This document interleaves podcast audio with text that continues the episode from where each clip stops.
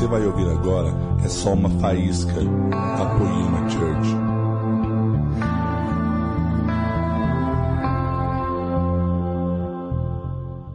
Boa noite, igreja. Tudo bem? Vocês estão felizes? Amém. Eu estou muito feliz também de estar aqui. Como o Timiro falou, meu nome é Tomás. Cheguei na Poema em 2009.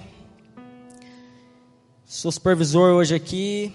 Ajudo o pessoal dos staffs. Ajudo o pessoal a sofrer um pouquinho lá no gás, sexta-feira. E para mim é um prazer estar servindo nessa casa, porque é o lugar onde Jesus transformou a minha vida, onde Jesus mudou a minha história, onde eu parei de usar drogas, onde eu saí de várias coisas que eu vivia, onde eu conheci o Espírito Santo, onde eu comecei a ter relacionamento com Deus, onde eu fui ensinado pelos meus pastores, pelos meus líderes, pelos meus amigos. Então, eu amo estar aqui, eu amo Poema, e eu quero continuar falando um pouquinho com vocês a respeito dessa série. O Leandro veio trazendo algo muito profundo quarta-feira passada, quem estava aqui?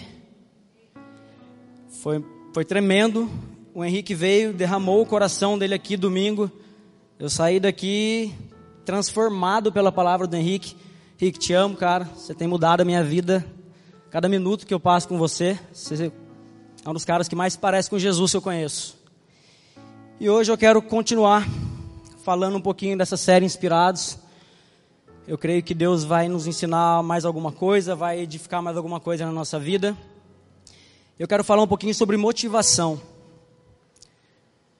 Sabe, pensa um segundo aí na sua cabeça, o que te motiva?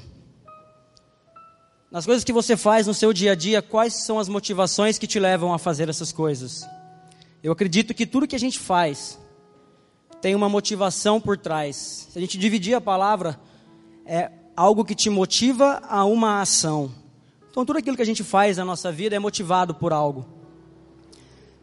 Por um exemplo, desde pequeno a gente é ensinado aqui para a gente ter dinheiro, para a gente ter uma boa casa, ter um carro, ter algo, a gente vai ter que trabalhar, a gente vai ter que estudar. E muitas vezes a gente não estuda porque gosta ou não trabalha naquilo que gosta. Mas a gente faz isso por quê? Porque nós queremos a recompensa, nós queremos o dinheiro, nós queremos a qualidade de vida, nós queremos alcançar um lugar e nós somos motivados a se esforçar para chegar lá. Amém? Da mesma forma, as pessoas mudam a alimentação porque elas querem ter saúde, porque não é legal fazer dieta. Como foi falado esses dias aqui, muitas pessoas não gostam de atividade física, mas elas fazem por conta da saúde ou por conta da estética. Então, inúmeras coisas que a gente faz na nossa vida, elas partem de uma motivação. Eu trouxe para vocês aqui dois exemplos de motivação que a gente pode ver na Bíblia.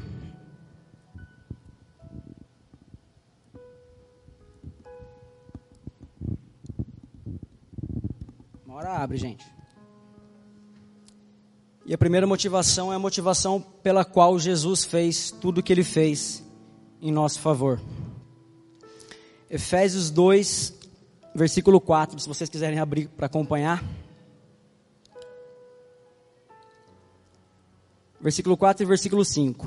Todavia, Deus, que é rico em misericórdia, pelo grande amor com que nos amou, deu-nos vida juntamente com Cristo, quando ainda estávamos mortos em transgressões.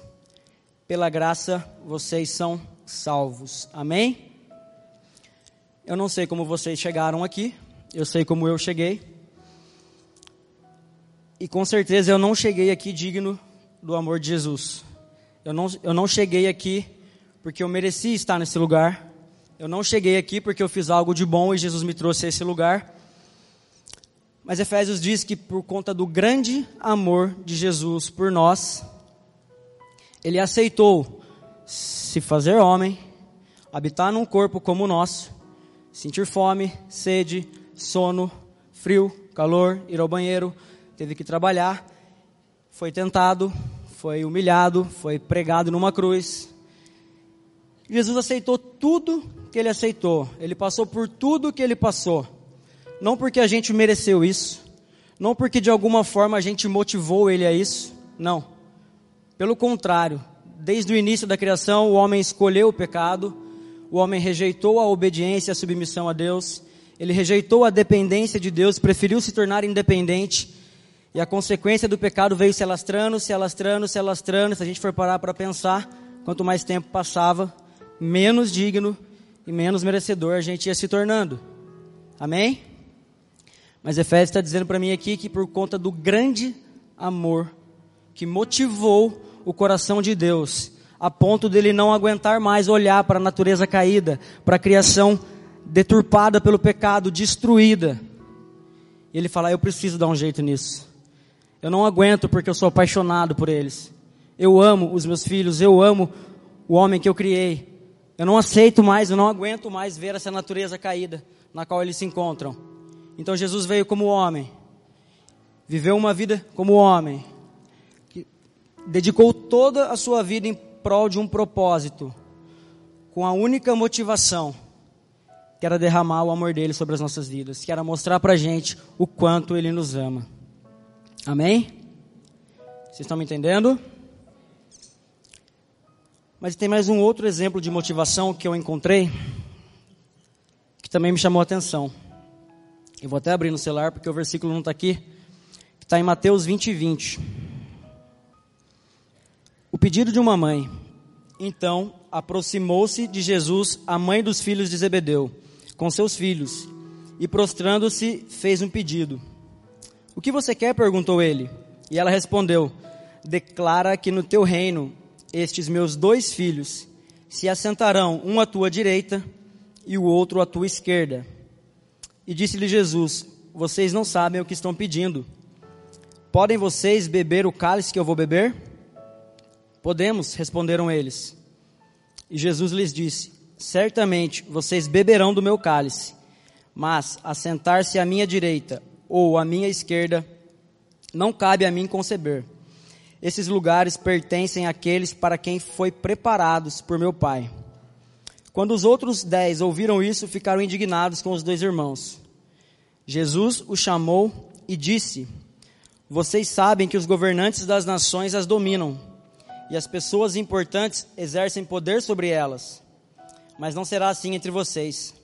Ao contrário, quem quiser tornar-se importante entre vocês, deverá ser servo. E quem quiser ser o primeiro, deverá ser escravo, como o filho do homem, que não veio para ser servido, mas para servir e dar a sua vida em resgate por muitos. Amém? Vocês percebem que talvez a motivação dos discípulos era um pouco diferente da motivação de Jesus? Jesus vem, chama os discípulos e começa a pregar a mensagem de que é chegado o reino de Deus. O meu reino chegou. Vem, sigam-me. Na cabeça dos discípulos, o que eles entenderam? O reino desse cara está chegando. E quando esse reino for estabelecido, por andarmos com ele, vamos conseguir um lugar de glória. Vamos conseguir um lugar especial. Vamos conseguir um lugar diferenciado, um lugar de privilégio. Ou vamos conseguir uma condição financeira diferente, porque um reino traz prosperidade. E na cabeça dos discípulos, o reino de Jesus era algo similar a isso. Eles ainda não tinham entendido realmente o que Jesus queria dizer. Então eles chegam até Jesus de canto e falam, Jesus, chega aí. Já que uma hora você vai subir, seu reino vai descer, alguma coisa desse tipo vai acontecer, a gente não está entendendo direito, mas faz o seguinte, deixa a gente se assentar um à sua direita e um à sua esquerda, nos dá um lugar de honra, nos coloca num lugar de reconhecimento ao seu lado. A motivação no coração dos discípulos, gente, não era a mesma de Jesus. Talvez não fosse por amor a Jesus que eles estavam seguindo Jesus até aquele momento. Talvez não fosse por reconhecer que Jesus era Deus se fazendo homem, por amor a eles que eles estavam seguindo Jesus até aquele momento. Mas eles buscavam reconhecimento. Judas, quando entendeu que não era o que ele pensava, o que ele fez, quer saber? Eu vou tentar um jeito de arrumar um dinheiro com esse cara, já que o reino dele não é o que eu estava pensando, eu vou vender Jesus, vou ganhar um dinheiro e pelo menos eu saio da história próspero, enriquecido de alguma forma. E Deus me falou muito a respeito disso, sabe? No sábado eu saí daqui do Casa Talentos e eu falei, Jesus, eu não tenho nada para falar. Eu não tenho uma palavra, eu não sei o que falar. Porque o Leandro já pregou, o Henrique vai pregar domingo e eu não sei o que falar. E Jesus falou no meu coração exatamente essa palavra: motivação. O que te motiva? O que tem te motivado? Por que você tem feito o que você faz? E aí eu comecei a entender. E gente, a gente precisa ter a motivação correta em tudo aquilo que a gente faz, principalmente nas coisas relacionadas ao reino de Deus. Nós precisamos entender que por amor Jesus fez tudo o que Ele fez por nós. E nós não devemos fazer nenhuma coisa esperando ser reconhecido, mas nós devemos fazer por gratidão pelo que Jesus fez e por amor por quem Ele é. Amém? E mais um texto que eu acho tremendo. A gente vê que Jesus, ele fazia um milagre aqui. De repente ele chegava para a pessoa: não conta para ninguém o que eu fiz, não. Aí de repente a multidão vinha atrás ele, querer exaltar ele. Ele saía de fininho e mudava de lugar. Filipenses 2 diz que seja a atitude de vocês, 2:5, se vocês quiserem acompanhar. Seja a atitude de vocês a mesma de Cristo Jesus, que embora sendo Deus, não considerou que o ser igual a Deus era algo a que devia apegar-se, mas esvaziou-se a si mesmo, vindo a ser servo, tornando-se semelhante aos homens.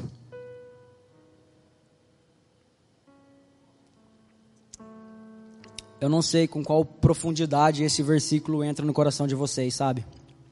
Mas entender que Deus, Criador de todas as coisas, soberano, podia muito bem destruir tudo e fazer tudo de novo,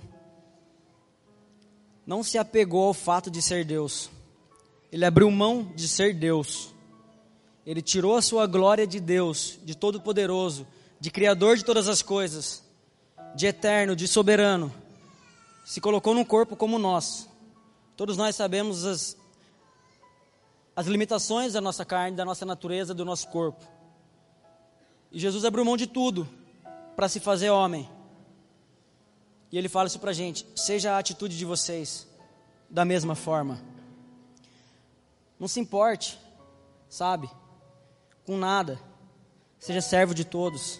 Seja a sua atitude como a de Jesus. Abre mão de tudo, abre mão do seu ego, abre mão do seu orgulho, abre mão da sua qualificação profissional, abre mão de tudo, se coloca por baixo, se coloca como servo. Essa série é para ativar o nosso coração, para nos inspirar, que Jesus nos chamou servos. Jesus nos chamou para servir, para se doar, para se colocar por baixo, para amar os outros, para ajudar os outros, para servir aos outros, e não apenas para ser servido. Amém?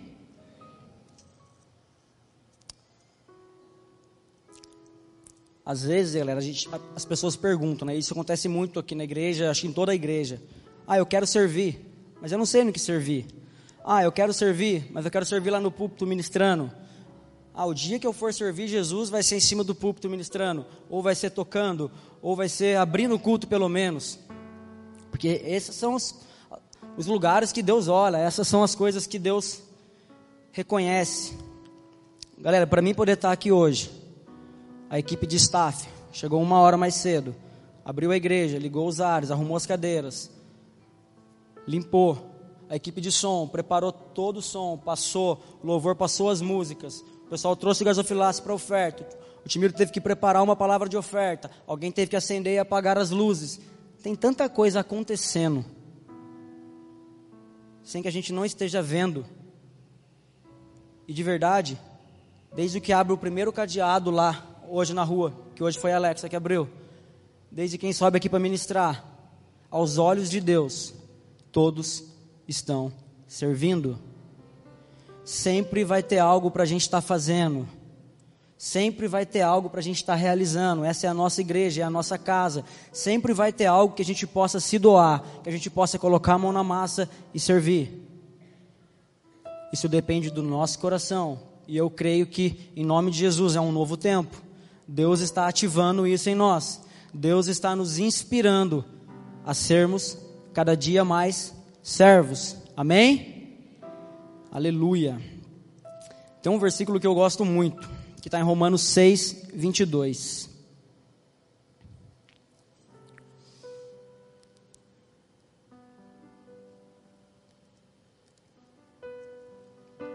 Romanos 6, 22 diz: mas agora que vocês foram libertados do pecado e se tornaram escravos de Deus, o fruto que colhem leva à santidade, e o seu fim é a vida eterna. Quem já ouviu dizer que quando você conhece Jesus, você se torna livre? Levanta a mão. Mas esse versículo, ele contradiz um pouco essa verdade. Porque aqui está dizendo que nós fomos libertos do pecado, mas se tornamos o quê? Escravos de Cristo. Se eu sou escravo, eu não sou livre? Ou não? Essa palavra escravo, no original, ela significa doulos. E a tradução de doulos é servo. Aquele cujo serviço é aceito por Cristo para estender e avançar a sua causa entre os homens. Alguém que é dedicado ao próximo, mesmo em detrimento dos próprios interesses.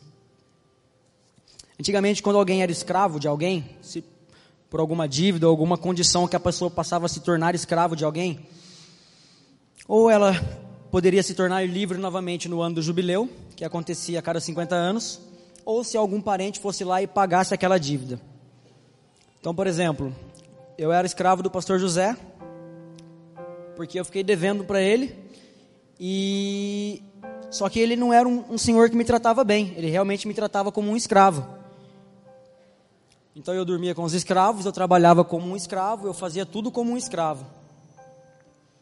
Aí o Rubinho era meu parente próximo, e ele chegava para o pastor José e falava: pastor, quanto que o Tomás ficou te devendo?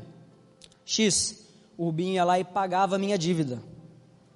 Ele pagando a minha dívida, eu não voltava a ser um homem livre, eu passava a ser escravo do Rubinho. E o que muda nisso?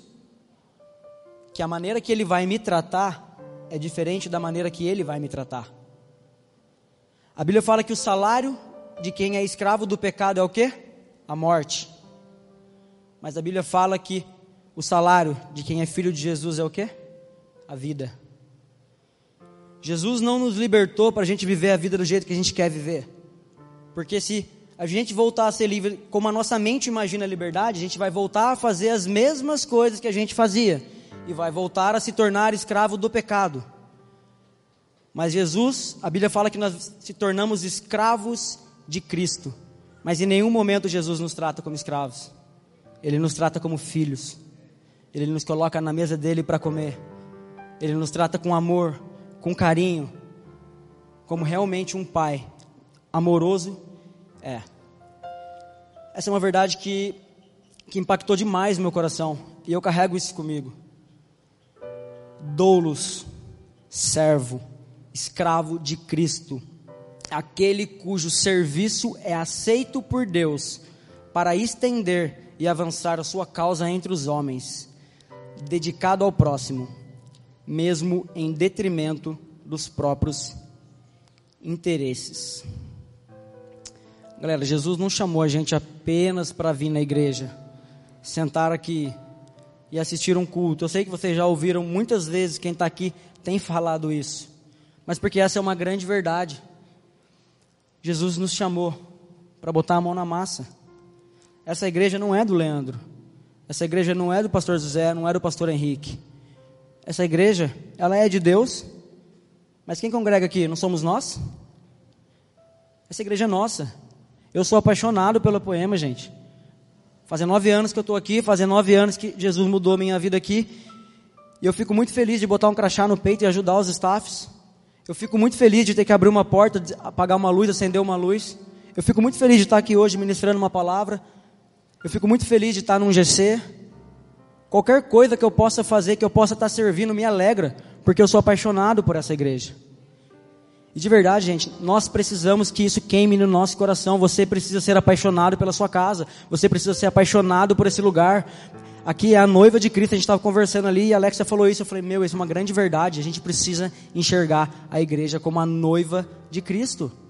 Como nós temos tratado a noiva de Cristo? Como nós temos cuidado da noiva de Cristo? O que nós temos feito pela noiva de Cristo? Deixa isso queimar no seu coração. Deixa o Espírito Santo incendiar o seu coração com essa verdade. Nós temos que ser apaixonados por esse lugar. E nós temos que fazer. Nós temos que botar a mão na massa. Se todo mundo aqui fizer algo por esse lugar, a gente vai expandir cada dia mais. O serviço vai ser feito com mais excelência cada dia mais. Amém? Aleluia. Gente, quando um país ele é governado por uma monarquia, e esse país invade um país menor que ele, a primeira coisa que ele faz é mandar algumas pessoas daqui para aquele país que foi invadido, e essas pessoas vão fazer o quê? Elas vão estabelecer a cultura do país que dominou aquele lugar. É exatamente isso que Deus está fazendo com a gente. Ele está trazendo uma cultura do céu sobre a nossa casa, uma cultura do céu sobre a nossa vida. Cada dia mais o reino de Jesus tem invadido o nosso coração. Cada dia mais nós temos sido tocados pela presença de Deus, pela glória de Deus, inundados pela palavra. E eu creio que uma cultura de servidão, porque Jesus era servo. Jesus deu o exemplo. Jesus foi o primeiro a lavar os pés. Jesus foi o primeiro a abrir mão da glória e vir por baixo e ensinar como é que fazia. E essa cultura tem sido derramada sobre nós. Nós precisamos entender que ser servo é ocupar um lugar de honra no reino de Deus.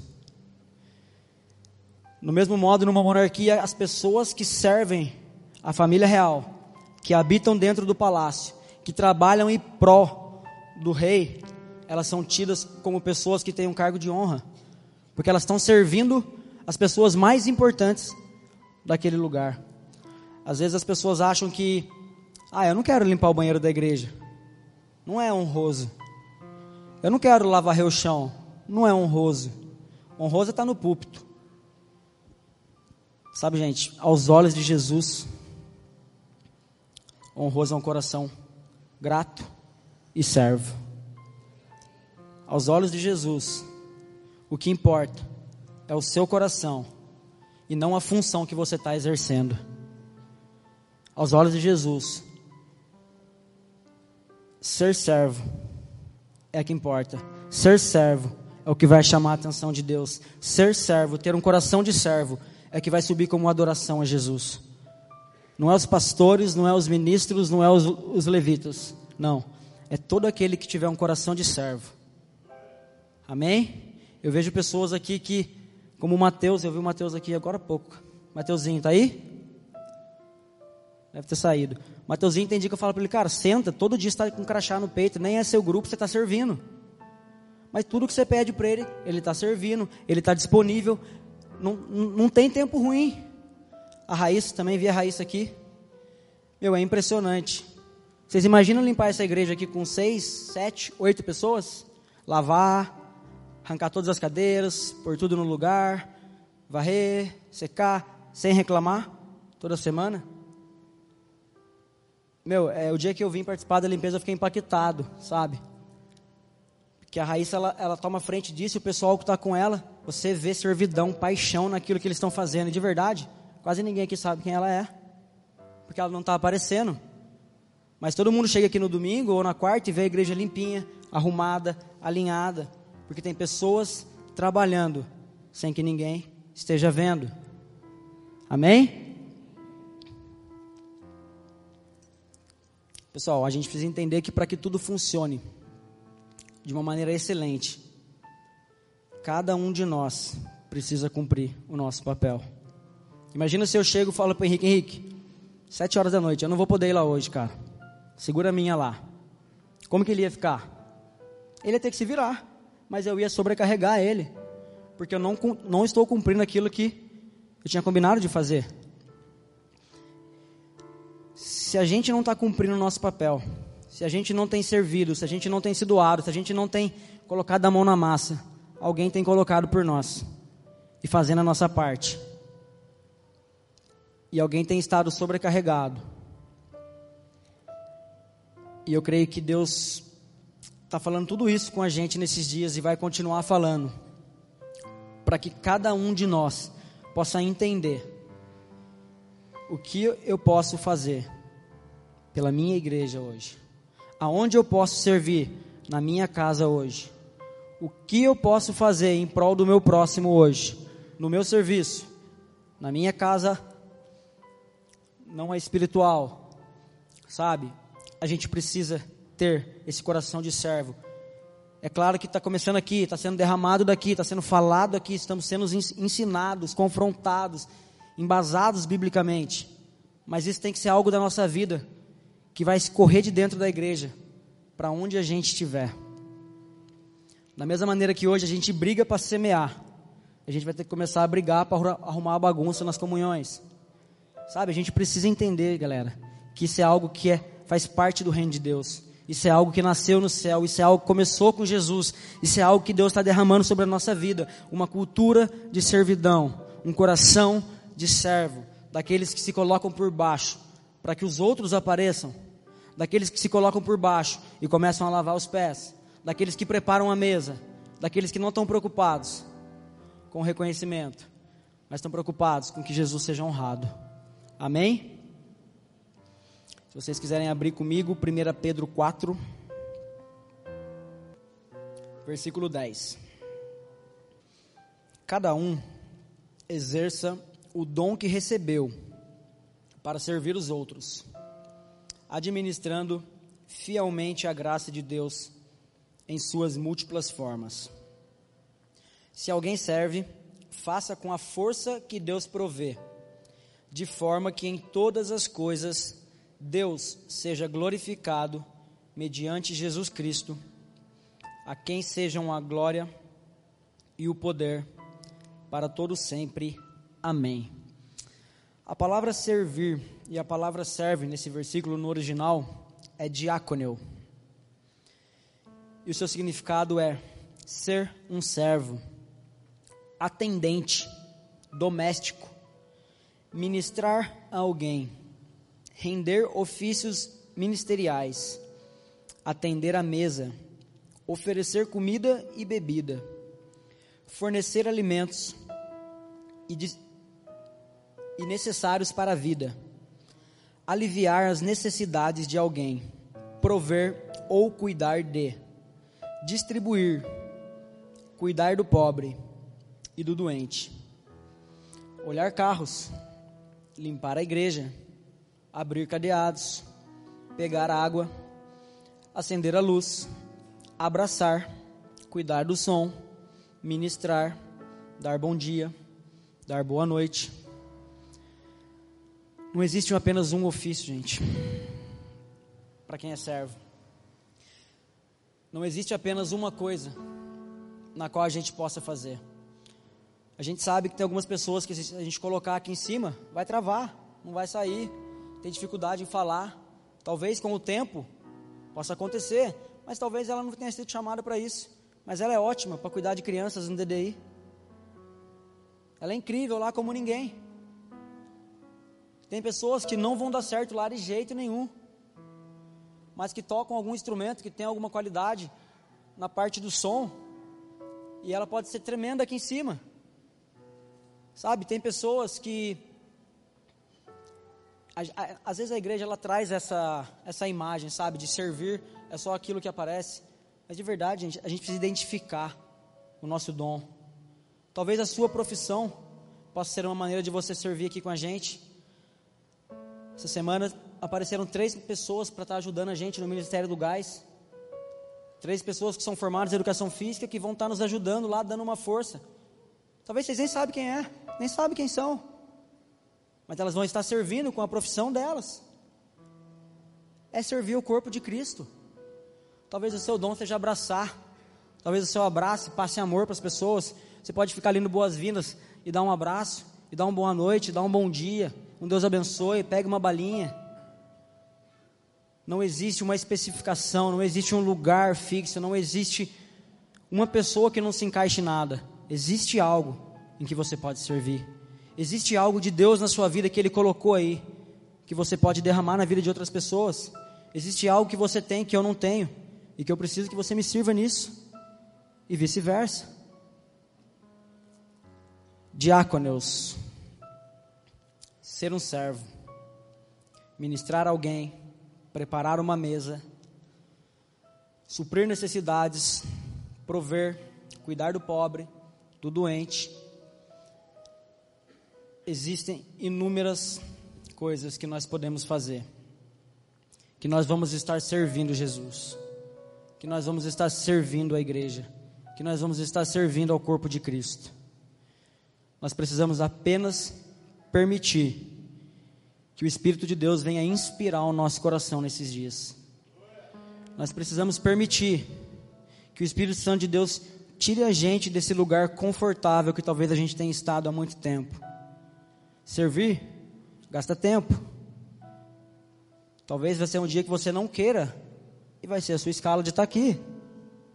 Servir talvez custa dinheiro.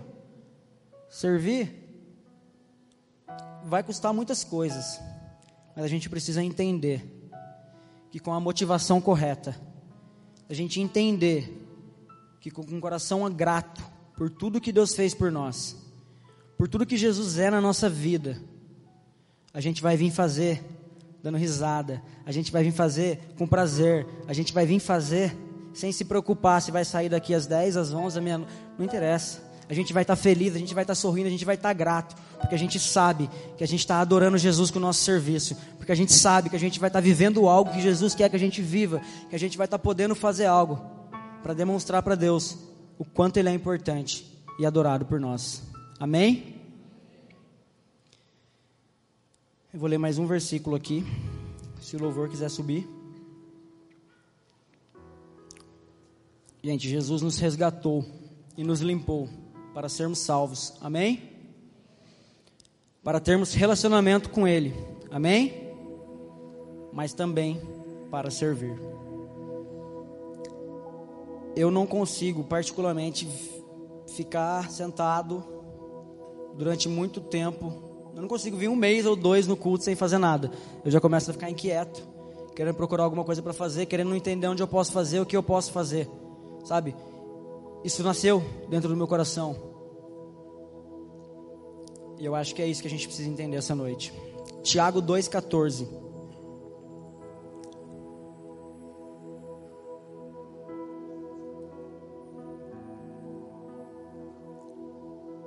Do que adianta, meus irmãos, alguém dizer que tem fé, se não tem obras? Acaso a fé pode salvá-lo? Se um irmão ou uma irmã estiver necessitando de roupas e de alimento, e um de vocês lhe disser, vá em paz, aqueça-se, alimente-se e satisfaça, sem porém lhe dar nada, do que adianta isso? Assim também a fé, por si só, se não for acompanhada de obras, está morta. Mas alguém dirá, você tem fé, eu tenho obras. Mostre-me sua fé sem obras, e eu mostrarei a minha fé pelas obras. Amém? Tiago está nos falando que uma fé sem obras, ela é uma fé morta. Eu acredito que as obras, que o nosso servir, ele é uma expressão que nasce quando a gente realmente entende quem é Jesus, quando a gente realmente entende o sacrifício de Jesus, quando a gente realmente entende o que seria da gente se não fosse Jesus. Eu acho que é inevitável a gente querer responder de alguma forma falando, Jesus, então, muito obrigado, mas eu quero te servir.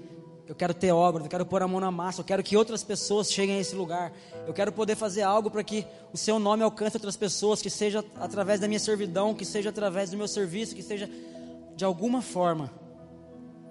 Eu quero responder a isso com as minhas obras. Eu queria orar com vocês nesse momento. Se você quiser sentar, deitar, ficar de pé, fica à vontade. Eu te peço que abra o seu coração, sabe? Permita que o Espírito Santo de Deus venha realmente a te inspirar. Que o Espírito Santo de Deus possa colocar algo novo dentro de nós essa noite. Espírito Santo, em nome de Jesus, muito obrigado por essa série Inspirados, Deus. Muito obrigado, Pai, porque nós temos entendido que o Senhor tem derramado uma cultura do céu sobre a nossa casa, sobre a nossa vida, Jesus. Papai, em nome de Jesus, muito obrigado, Senhor, pela Tua presença nesse lugar, pelo Teu Espírito Santo. Venha nos tocar essa noite, Jesus, com um sopro inspirador do Teu Espírito, Pai. Nós queremos aprender, Jesus, a Te servir. Nós queremos aprender, Papai, a Te honrar com aquilo que a gente pode fazer com os nossos braços, Papai. Não importa, Deus, se alguém vai ver, se ninguém vai ver. Não importa se vai ser lá fora, se vai ser aqui dentro. Se vai ser em dia de culto, se vai ser em dia de limpeza, se vai ser em dia de outro ministério. Não importa, Jesus, não importa se vai ser aqui, se vai ser numa clínica, se vai ser no door, se vai ser nas ruas. Não importa, Jesus. Mas nós não queremos mais ficar de braços cruzados, sentado na cadeira apenas ouvindo, Jesus. Nós queremos doar a nossa vida, derramar a nossa vida como adoração a Ti, Jesus. Nós queremos nos entregar como escravos de Cristo, Pai. Porque nós sabemos que o Senhor é um bom Senhor. E já nos deu como recompensa a vida eterna, Pai. Nós queremos Te oferecer o nosso serviço, Pai. Nós queremos Te oferecer as nossas qualificações. Nós queremos Te oferecer, Pai, tudo aquilo que o Senhor já colocou dentro de nós, Deus. Nós queremos derramar para que outras pessoas possam Te conhecer, para que outras pessoas possam ser tocadas pela nossa servidão, Jesus. O Senhor constrangiu todo mundo quando o Senhor se colocou de joelhos e começou a lavar o pé dos discípulos, Pai. Quando a motivação era errada, o Senhor veio e mostrou para eles qual era a verdadeira motivação, Deus. Coloca no nosso coração, Jesus, prazer em Te servir, gratidão, gratidão, gratidão, Jesus. Enche esse lugar, Pai, da Tua presença, Senhor. Nós Te amamos, Deus.